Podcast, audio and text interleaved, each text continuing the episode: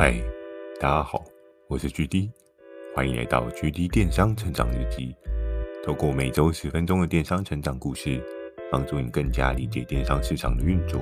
那今天这一集呢，算是一个很特别的主题哦，因为最近其实我相信很多人都有听过元宇宙这个话题，那其实也是炒得蛮沸沸扬扬的。比如说像是 Facebook 的那个创办人。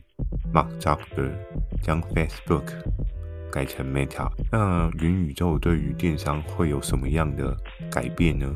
其实这件事情是蛮值得去思考的。或许这是一个很远的将来，但我觉得有时候做任何的生意或经营任何的事业，本来就必须要看得比较远一点。那今天这一集呢，主要是想要跟大家聊一下元宇宙跟电商之间的关系。那在一开始呢，先简单的跟大家描述一下元宇宙它的整个概念跟原理哦。在诸多网络上面的报道可以看到，元宇宙它其实就是一个虚拟空间的整个设置，可以跨越整个时间空间的阻碍，在一个虚拟的空间里面去做一些交互的运用。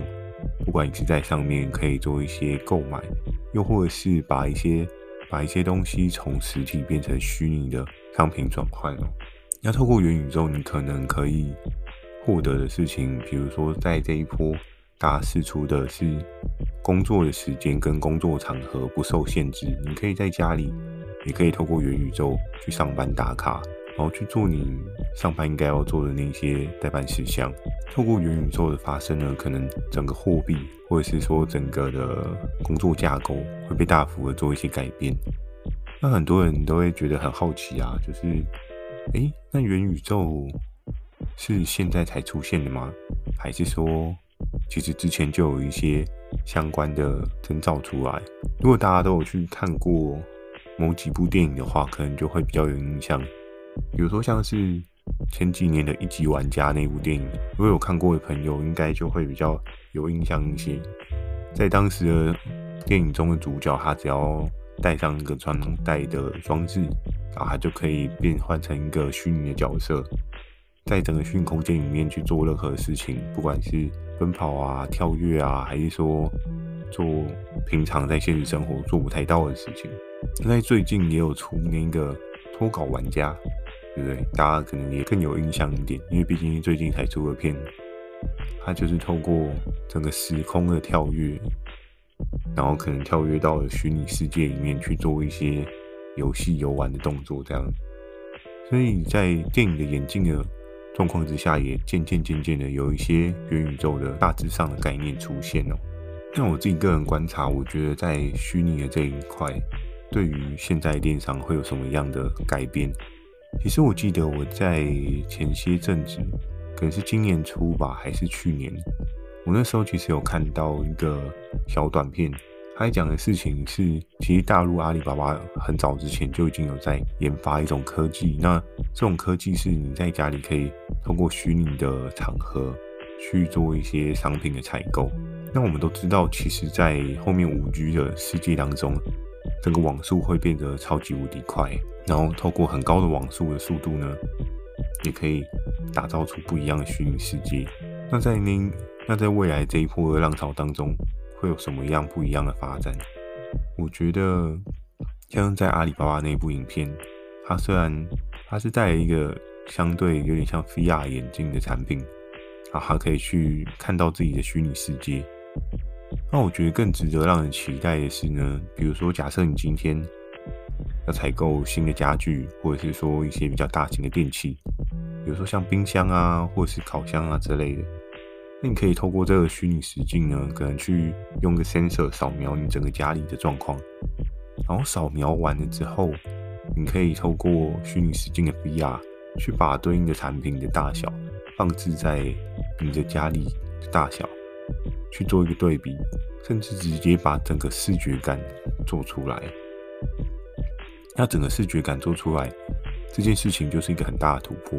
我相信很多人对于买商品之前，然后到自己家里面摆设是不是适合这件事情，多半大家都会有一些想象中的差异。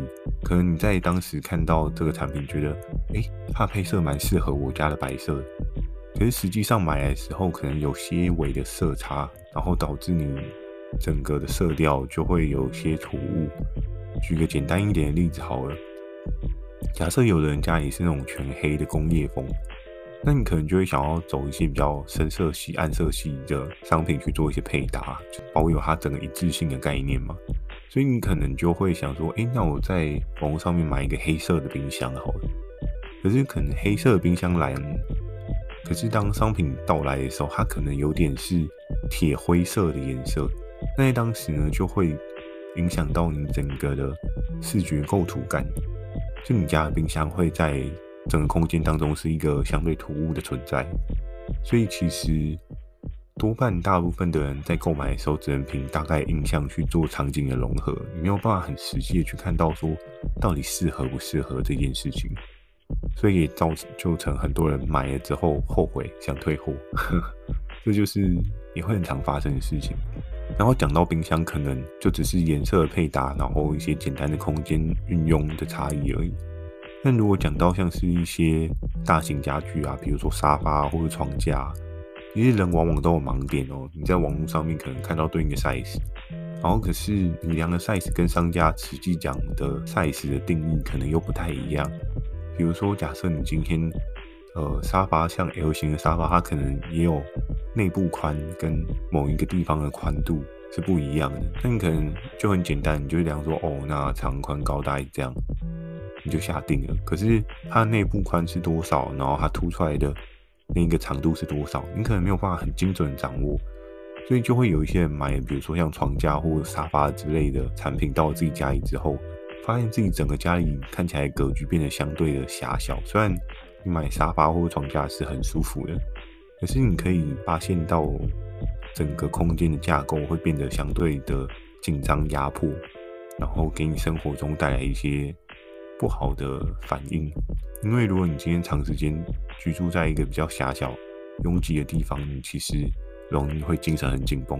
可是如果你住在一个相对比较开阔、比较空间感有一个更大感受的地方的时候，其实人的心胸往往会变得相对比较开阔一些。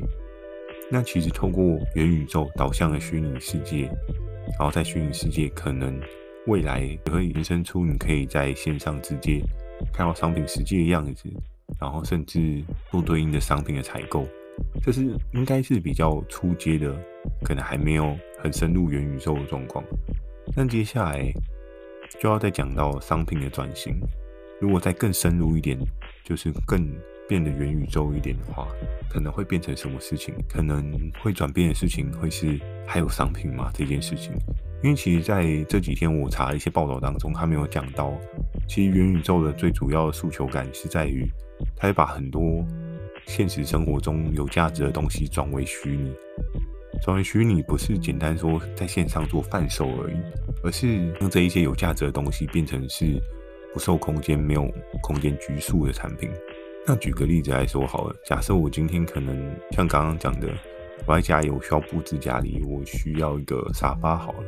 可是，在虚拟空间当中，大家的互相交流啊，或者是你来我家泡茶啊，你来我家怎么样怎么样之类。你会发现，你在虚拟空间，大家互相交流，可能是在虚拟空间你所拥有的一个地址，然后那个地址可能有一个家，然后这个家可能有很多的虚拟摆设，你这一些虚拟摆设就是大家来运用。那这些虚拟摆设可能不会让你有任何体感，但是就是当对方进来你家的时候，看起来会觉得，诶，还蛮漂亮的这样子，就还是有一些对应的视觉的观感，那就会造就成很多的。实体的产品会不会到最后不被需要？这件事情也是很值得注意的事情哦。所以其实回到原点，那跟电商有什么样的关系呢？我们都知道，在电商当中，我们需要的是找到有价值的产品，然后去说明它的价值，然后再进一步的去贩售这个产品，你从中间获得你想要的利润嘛。这是电商的这一个领域，大家会去努力的事情。因为如果当整个市场上面商品形态有一个超级无敌大的转型的时候，那你就需要更仔细、更努力的去专注在说，那到底什么东西才是真正有价值？那到底到底什么东西才是真正未来的人会买的。如果假设大家未来在实体的空间需求并没有那么大，举个例子来讲，假设大家未来都是在元宇宙互相碰面的话，那你还需要买到五六十坪的家吗？那你还需要买？那你还需要买在精华地段吗？对不对？你今天其实住在屏东，跟你今天住在台北，你都一样可以透过元宇宙的方式，然后在线上跟朋友聚会。其实你住在哪边这件事情，仿佛好像已经不是太重要了。而且在未来元宇宙的世界当中，空间与空间之间的跳跃会变得相对的简单。你今天要去美国，要去澳洲，搞不好就是一个节点对到另外一个节点的事情而已。你根本不需要开车通车，你可以拥有更多的时间，有更充裕的时间去做自己想要做的事情。当然，很多人一定会说：“哎呀，那感觉不一样啊！你现实阿尔卑斯山跟你在虚拟世界阿尔卑斯山可能是不同的体感。”可是很可怕的事情就是在于，也是有蛮多的报道指出，元宇宙在最后最成熟的状况，其实你看到的画面会跟实际的画面是没有任何出入的。我们也可以看到很多像是一些知名的游戏大厂，他们在整个画面的输出已经是越来越高 level。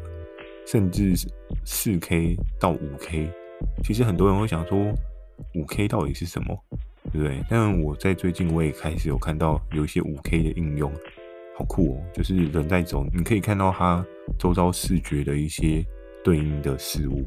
这件事情可能还没有很多人看过，但是你可以在 YouTube 上面去打五 K 的相关影片，你就可以透过别人视角看到他所看到的事情。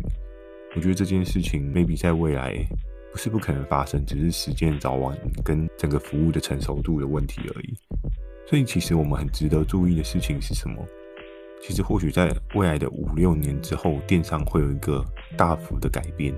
在到时候，谁还会活着，谁不会活着，这件事情就非常的有趣，非常有意思哦。因为你可能现在主流的电商平台。